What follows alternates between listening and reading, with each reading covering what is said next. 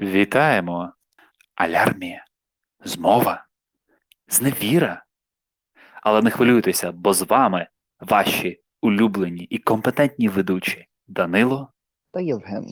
Деякі теми ми е, жваво обговорюємо, я це сам відчуваю, коли просто з мене е, вибур- випорхують так от ідеї, як пташки вранці. А деякі я отак от думаю і е, надіюся вже ж на Данила, на його всебічні знання. Так, але в цій темі ми в першу чергу, як українці, компетентні дуже дуже сильно, бо тема цього епізоду називається розбещення демократії, дріб демократією. Отже, спершу е, ми би хотіли торкнутися такої теми, як демократія, як і, і взагалі, як її. Що, що означає розбещення? Як її можна розбестити? Адже ми, як українці, відомі своїми давніми демократичними традиціями, і попри те, що ми знаходилися у е, тоталітарній окупації, ми один з найдемократичніших режимів, який таки зміг її пережити, і наразі вже маємо шостого президента. Тому як демократія Ну, таких певних працює? хтось по 20 На- по 30 років сидить. Там е, був е, рекорд, е, мені здається, Іслам Керімов в Узбекистані, і потім е, Казахстан був з Назарбаєвим, але Назарбаєв вже не президент, і не Йолбаси, і вже ніхто. Але тепер у нас держава-терорист зараз наближається до їхніх рекордів. Ой, Е, не знаю, мені страшно. Просто сьогодні, власне, на перерві на роботі е, зі мною е, почали розмовляти про те, що ну от що буде зараз відбуватися е, загалом з Україною, і не тільки що. Ну от яка ж все ж таки буде реакція від ЄС, тому що ну от люди навіть на роботі звертають увагу на те, що всі такі е, Росія намагається почати війну, а ну, типу, не просто почати, почати нову хвилю війни, котра вже триває від 2014 року, і е, а Європа така: ай-яй-яй, Росія, ми введемо санкції. ай-яй-яй. Ну і багато хто боїться е, з тих, з ким я розмовляв, і так далі, що якщо буде найгірший варіант, типу е, повномасштабного е, вторгнення на територію України, що потім буде е, така друга Північна Корея, прямо під боком, е, боком ЄС. Ну, ну таке цікавенького потроху. Я так, можу це сказати, та, та, та, та, трохи маленька ремарочка. Е, як би там не було, все одно битися буде Україна і має Україна, і наразі рівень підтримки, хоч це слова, хоч це навіть вони дають нам списану техніку, гранатомети, то рівень безпрецедентний як для країни, яка дуже заграється із демократією та намагається її розбестити. І, власне, ми поговоримо зараз про це. Ну як, ну Як можна? роки за 30 років, то що Україна багато чого не зробила, окрім е, експорту демократії в інші держави. А так, всім іншим, ну що, ми супутників жодних не висилали. Там один тільки от вислали нещодавно. Е, нових супер-пупер літаків не будували. Ну, тобто ми якось чимось сильно так не прославилися. Чимось так, от сказати, ми пишаємося цим, що це за 30 років зробили, окрім революцій. Ну так складно. І тому питання тепер: ну що ж з цією демократією? Чи вона в нас розбещена, чи ця демократія нас розбещує? Ну, Так дивно. Що ти з цього приводу думаєш? Мені здається, що м, відоме, е, відомий є вислів, е, я вже забув кого. Мені здається, Джейсон Стетем, або, можливо, навіть там Степан Бандера. Ага, угу. я перевіряв е, свою ментальну бібліотеку, і е, Джейсон Стетем, відомий е, сенегальський політик, сказав, що демократія це найгірша форма правління, але найкращої кращої за неї ще не вигадали. Отже, тому е, Ну так На- я. Я просто собі не уявляю, що може бути краще.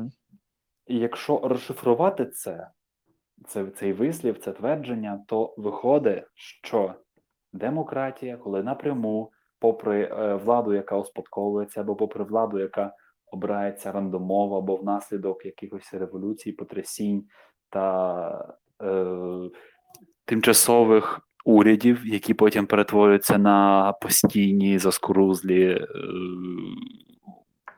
режими, то демократія вона є стабільною у тому сенсі, що відомо, умовно кажучи, дата, коли людина, ось ця, яку обрали, отримає мандат на керування державою, дата, коли вона приходить туди до влади, і дата, коли вона йде звідти, поки її в той самий спосіб через процедуру не оберуть знову до влади, або не оберуть, або посадять Ну, е, або за посадять. злочини. Та. І е, що я можу сказати? А, ну Е. в демократії зазвичай тут йдеться про репрезентацію і про інституції, що так насправді державою не зовсім керують люди, а керують так насправді закони. Типу, а вже ж влада, мандат влади він виходить від людей, це зрозуміло, від народу цієї держави, але тут йдеться теж про те, що ем, все те, що відбувається, все йде за алгоритмом, тобто за конституцією, чи за базовим законом, чи ще за чимось. Тоді є кілька питань. Я хочу два спершу адресувати. Якщо влада напряму отримується через симпатії е, виборців, то чи можна зробити так, щоб цю демократію, цей механізм, який дуже нестабільний є, бо настрої міняються у соціології, наприклад, ті самі симпатії виборців, це не є сталою величиною. Бо, наприклад, людина, коли належить до одного класу, вона має відповідні е, рівень розваг, коло спілкування, симпатії там щодо політичних рішень. Коли вона змінює свій клас внаслідок виграшу лотереї, або, наприклад, успішну працю, або просто зміну свого положення в суспільстві, то вона відповідно може змінити свої вподобання. І наразі, е, коли вже існує ринкове суспільство, там де працює ринкова економіка, то такі зміни із класу в клас, або соціальна мобільність, тобто е, ліфт нагору або на низ, вони є е, постійними. Відповідно, коли ти точно знаєш, що треба тобі, як політику, завоювати і симпатії виборців, ти можеш апелювати до більш широкого кола і декларувати цінності, які ти не збираєшся виконувати. І ми у попередньому епізоді казали, що це ментальна гречка. Так от, один із засобів е, розбещення Так, демократії. Але я перепрошую, я просто тут додаю те відразу знову ж таки. Цю ментальну гречку можна прибрати тоді, коли ми маємо добрі е, очисні механізми. Тобто і ним є конституція, сильні закони і е, незалежні інституції, котрі це контролюють. Тому в нас влада, ну в нас і в багатьох європейських державах вона поділена між трьома гілками влади для Ну, того, так. щоб ця корупція не відбула не відбулася так швидко, або не та, відбулася я взагалі. погоджуюсь, погоджуюсь. І водночас, коли політики або державні діячі, наприклад, розбещують демократію, тобто апелюють до виборців і з метою утриматися при владі, то втрачається самий сенс цієї демократії та втрачається самий сенс репрезентації. Ми побачили, що Україна як держава її е, класифікують як демократія перехідного типу. Водночас в Україні є така вада. За конституцією, наприклад, нема такого органу, як офіс президента, або адміністрація президента, або секретаріат президента.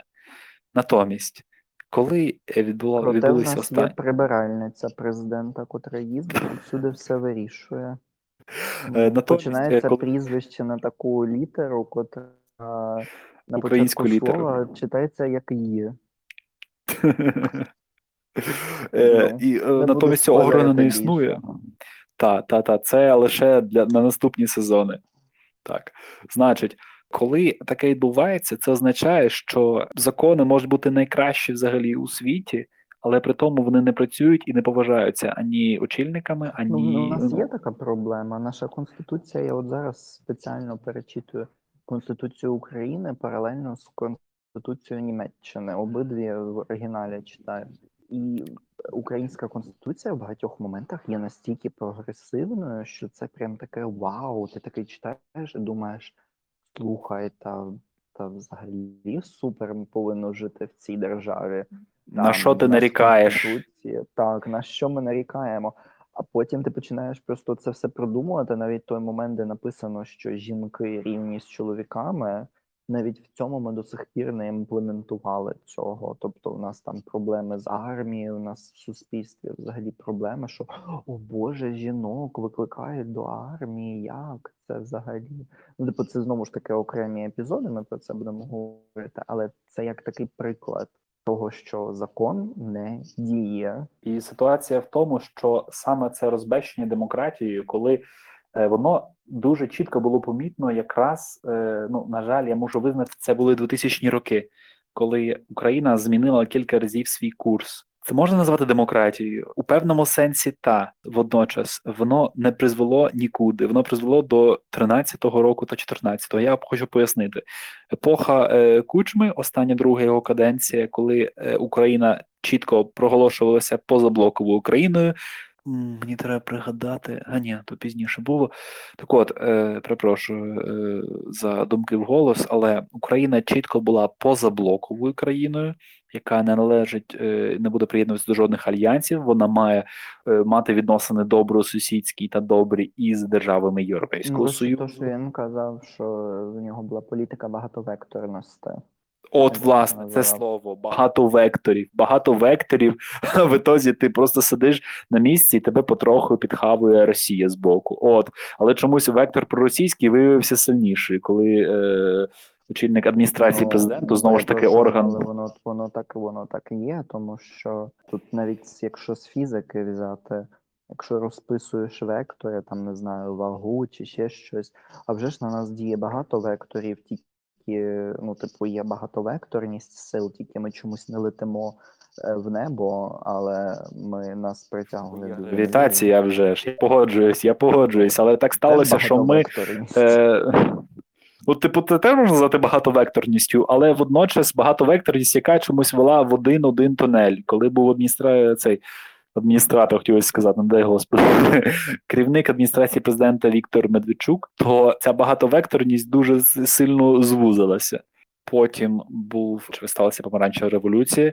Відповідно, у тій ситуації, яка була Віктор Ющенко, намагався таки нас наблизити дуже дуже до е, Європи та Європейського Союзу та до НАТО. Хоча тоді, навіть тоді, я бачив, що суспільство ну не дуже було готове, воно не розуміло що таке НАТО, навіщо, бо побудували е, думки про те, що це е, живодери американці, які бомбили Белград. Власне, потім демократія сказала своє слово. Демократія сказала своє слово, і утретє Україна змінила свій вектор, коли президентом було обрано Віктора Януковича з мінімальним відривом. Демократично, абсолютно демократично, згідно з тодішніми е, протоколами Центральної виборчої комісії. Потім раптом е, зрозуміло, що демократія чудова, але щось їй заважає.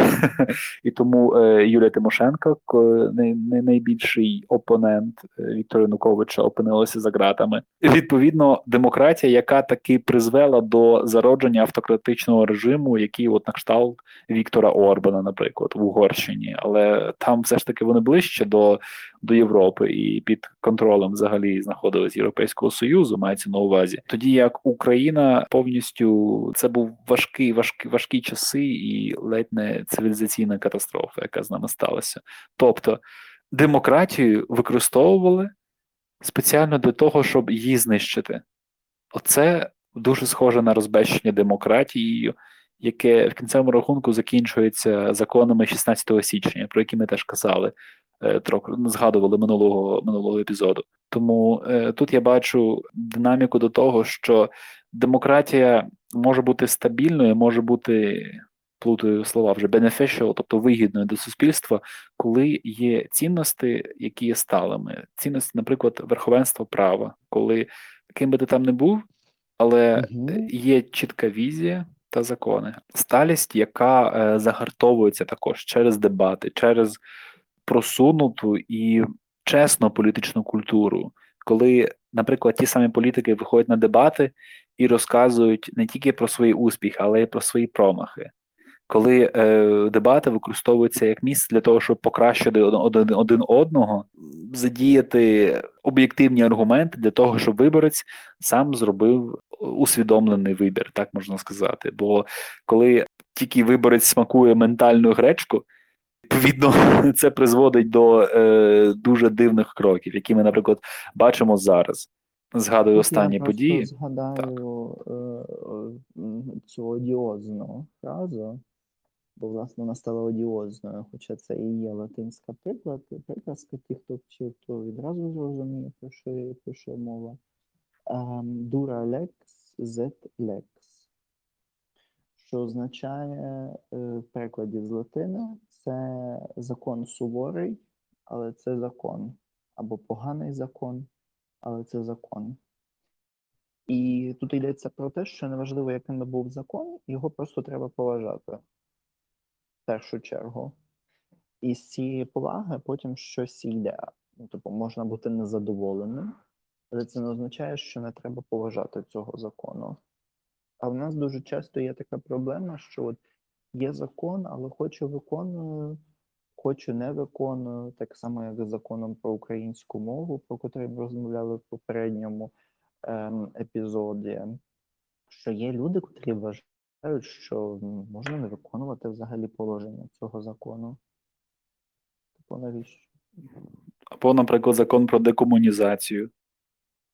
Ой, якщо дійсно ним озброїтися, то це не початий край роботи по всій Україні. Мається на увазі не тільки конституційні так. права та обов'язки президента.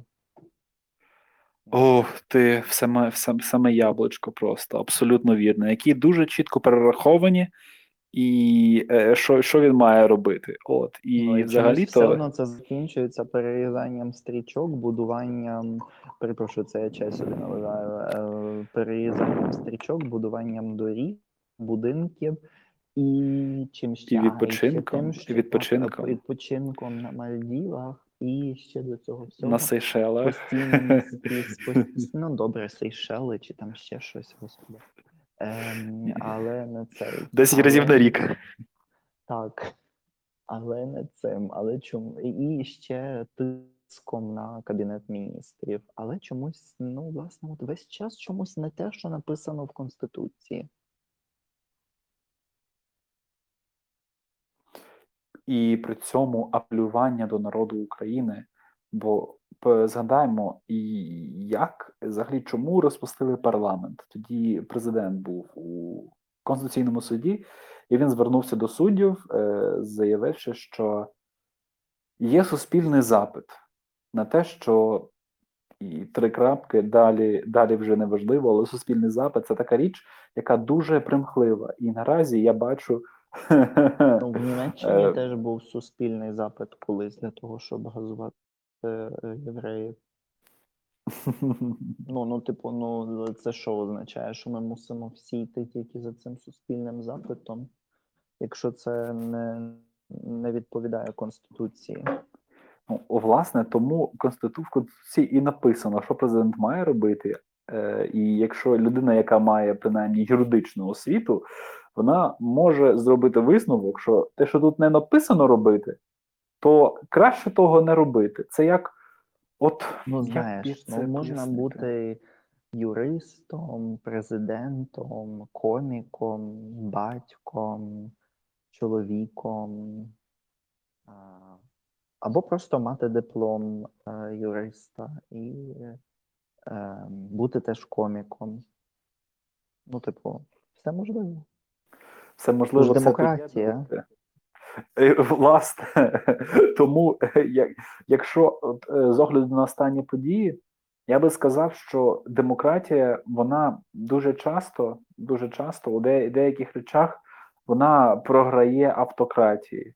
У деяких дуже обмежених речах, які наразі, на жаль, ми бачимо на власні очі. Коли нехай президент України, нехай візьмемо, ні, нехай візьмемо кого б такий, президент нехай Франції буде, Коли президент Франції е, думає про те, як переобратися, наприклад, бо е, перший термін не дуже вдалий, на другому він зможе краще, то е, диктаторські режими, які вже приросли до своїх кріселець, е, вони думають, як би надіслати до кордонів сусідньої держави, наприклад, 100 тисяч бойових бурятів. От, або інші підрозділи, от, або запустити чергову зірку о, і якийсь гештег, там старі пісні про головне, і таким чином ментально впливати на. Ну, і на... ментально піти на концерт Кобзона. Це був би чудовий вихід, але наразі е, автократії дуже часто вони детерміновані і е, вони е, здатні сприйма, приймати вольові рішення. Наприклад, я я це бачив е, кілька років тому. Було люди аплодували, як в Китаї за один день побудували міст, бо партія наказала і погнали з уйгурських гулагів або ще там звідкись свої державні підприємства, які бац зробили ідеальний класний асфальт. В той час, як ось тут не можуть зробити, бо не погоджені бюджети, наприклад, територіальної громади. То, власне, у таких вирішеннях таких питань, знаєш, е, держава може спиратися на е, механізми примусу. В той час, як в демократії, так не завжди не завжди працює. Е, Великий процес погодження є. Але водночас, водночас, ну, коли держава вирішує обговорити певні речі, треба почути всі думки. Можливо, дорогу треба трохи інакше побудувати. Ми забуваємо Може, такі треба речі. будувати взагалі. Ну, типу, Навіщо? це дуже важлива дискусія. Ну, насправді, насправді, коли от ми забуваємо, не бачимо повної картини, коли е, аплодуємо, наприклад, китайським комуністам, які е, мають, до речі, концтабори зараз, е, там, де торту, тортури відбуваються.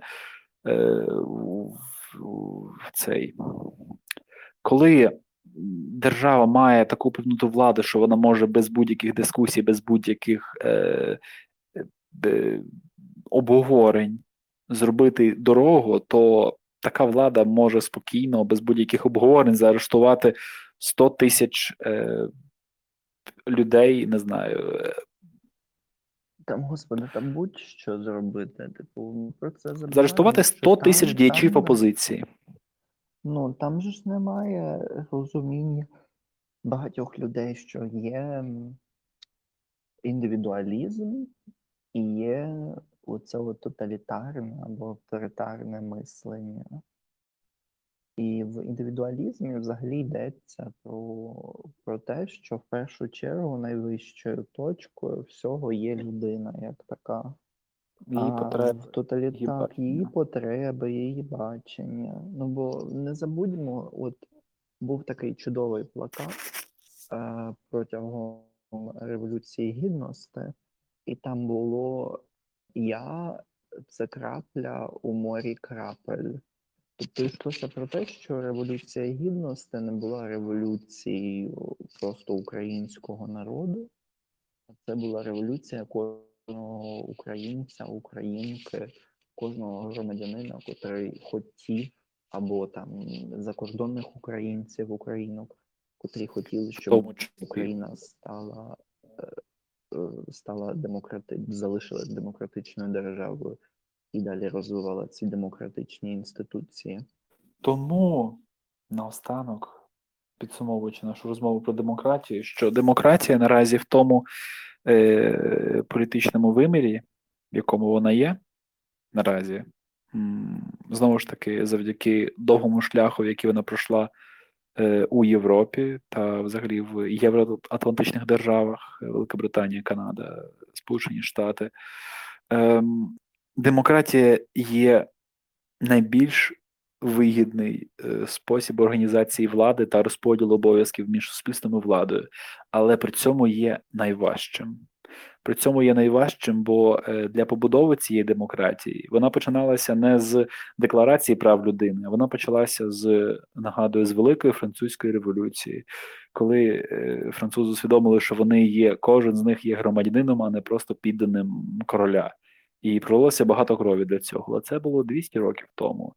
І наразі е, нас революція кожного українця, яка відбулася в Україні, можна, не можна її порівнювати вже ж з е, такими революціями, які повалювали режими, коли лилася кров, але вона у тому контексті подій, який тоді відбувався у Україні Східної Європи, яка ледь-ледь не не повернулася в орбіту до одвічного ворога, до Російської Федерації, Московської держави у сучасній її постасі. У тому контексті подій ця революція вона дійсно стала кроком на шлях демократії, але кроком, який вимагає болісних складних е, рішень, е, болісних змін. І також, як би нам не хотілося, але це викликало відповідну агресію з боку держави, е, яка хотіла нас отримати в орбіті, і привела до війни, в тому числі, і до усвідомлення себе. Е, Як Але кожна е, революція вона є певним прогресом, і потім починається якась така регресія в певних моментах. Але революція це от певний сплеск, але потім це постійна праця. Тобто не треба думати, що от все пореволюціонували і на цьому закінчилося. Це далі продовжується. Тобто це кожного божого дня кропітка праця крок у кроку, маленькі крочки, починаючи від того, що просто викидати сміття до смітника, а не е, на вулиці, того, щоб сегрегувати це сміття, до того, щоб переходити дорогу тільки на зелене світло, коли їхати автівкою, дотримуватися всіх знаків, котрі є на дорозі. Ну, це все. Я гадаю, що е, а вже ж, а вже ж вона складається навіть із таких банальних кроків, бо не буває великих зрушень без маленьких перемог над собою і маленьких ну, прагнень стати кращим, стати більш е, свідомим, мається на увазі свідомим того, що будь-яке твоє рішення несе е, наслідки, що в тебе є не тільки права, у нас дуже чудово записані права громадян в Конституції, в тебе є лиш є також відповідальність, і ця відповідальність вона створює, я би сказав, послідовність е, у твоїх діях, ну і зрештою призводить при правильному використанні користуванні правами до гармонійного співіснування у суспільстві, от ну і особистого щастя. Я, я сподіваюся, бо так це можна перекласти не тільки на е, правові стосунки, але й також на відносини, е, також на професійну діяльність, коли ти сумлінно працюєш, ти знаєш за що отримуєш гроші, от і ти створюєш продукт, ідеальний продукт. Я створюю ідеальний продукт. І, власне, тому що ми створюємо цей ідеальний продукт, ми нагадуємо всім, аби ви підписалися на наш подкаст, поставили дзвіночок, розповіли своїм знайомим і не забули нас послухати ще один раз цього тижня, коли ми будемо розмовляти все ж таки про дослідження Євгена і Тиктоку. Так, це польові дослідження з українського TikTok простору. Назвемо так. Це буде тема нашого наступного випуску незабаром. А наразі дякуємо всім вам, наші Всіх любі слухачі та обіймаємо. слухачки. Цілуємо, висилаємо вальб любові і па-па! На все добре.